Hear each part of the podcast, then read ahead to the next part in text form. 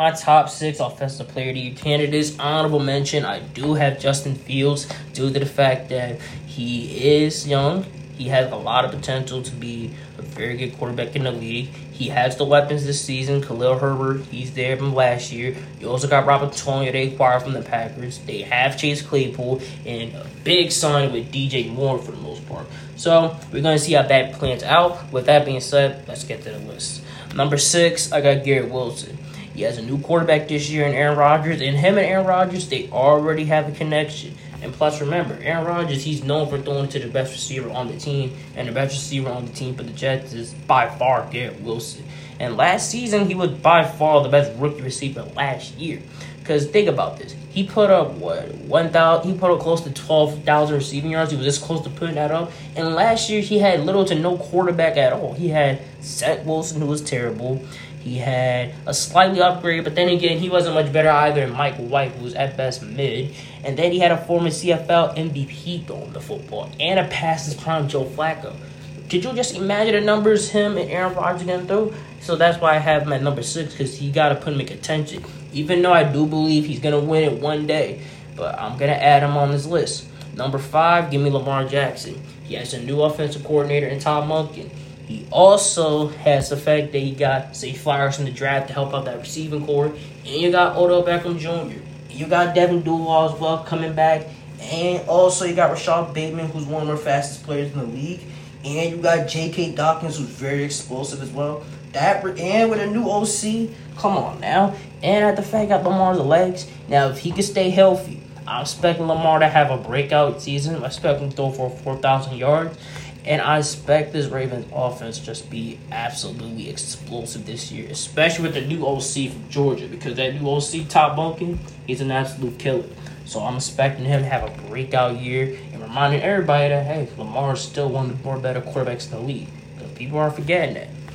Number four, give me Jalen Hurts. Last year had the best season of his young career, was second in MVP for the most part and his weapons were just absolutely insane. He had one of the better wide receiver cores in the league. He had one of the best running back rooms in the league. He had the best, if not the best, offensive line in the league last year. And also, he got the bag last year because he carried the Eagles to the Super Bowl. And guess what? This year, he's gonna get better and better and better this season. I expect Justin. I expect him to bounce back, have himself an even better season than last year for the most and that's why I have been number four. Number three, I have Tyreek Hill.